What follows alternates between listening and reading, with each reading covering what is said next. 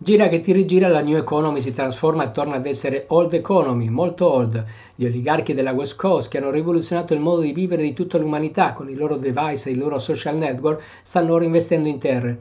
Bill Gates è diventato il primo proprietario individuale di terreni agricoli negli Stati Uniti, con ben 275.000 ettari coltivabili distribuiti in una ventina di stati. Jeff Bezos, l'uomo di Amazon, è a quota 170.000 ettari tutti concentrati nel Texas, mentre il magnate dei media Ted Turner possiede la più grande mandria di bisonti al mondo, ben 45.000 capi in 14 diversi ranch. Questi investimenti guardano al futuro, soprattutto perché qui si svilupperà un'agricoltura high-tech accanto a città smart come quella che Gates sta pianificando in Arizona per 80.000 fortunati abitanti. Città intelligenti e agricoltura ad alta tecnologia sicuramente faranno tendenza nel mondo, ma per ora l'unico effetto è un rialzo dei prezzi dei terreni agricoli negli Stati Uniti.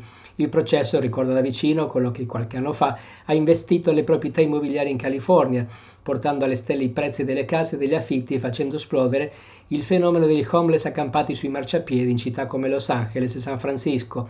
Questo perché quando si muovono i capitali enormi dei giganti dell'high tech, i prezzi inevitabilmente salgono e di conseguenza le differenze sociali crescono, la società e le stesse città si dividono tra chi rimane dentro e chi finisce fuori in modo drammatico.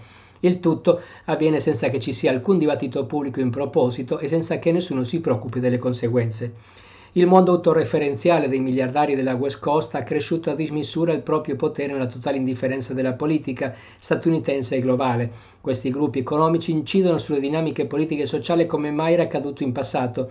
Il caso di Elon Musk è forse quello più eclatante. L'imprenditore sudafricano, oltre ad aver accumulato un patrimonio gigantesco, detta la linea sull'esplorazione e sulla ricerca spaziale e il suo gruppo è l'unico soggetto non statale coinvolto nel conflitto russo-ucraino, poiché fornisce collegamenti web a Kiev sia alla popolazione sia all'esercito.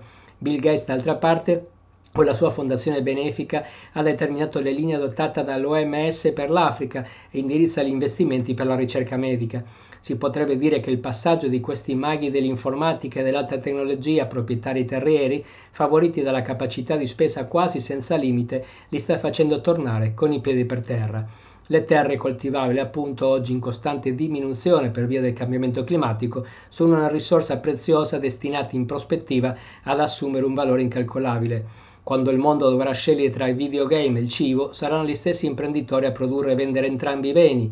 Dismessa la retorica secondo la quale avrebbero reso migliore il mondo grazie alla tecnologia, si preparano a diventare i salvatori di popoli affamati. Tutto privatamente e tutto a scopo di lucro, perché la nuova e vecchia economia dei magnati della West Coast nasce e si sviluppa a favore di pochissimi, ma si alimenta dei bisogni delle moltitudini, sostituendo la politica con il marketing.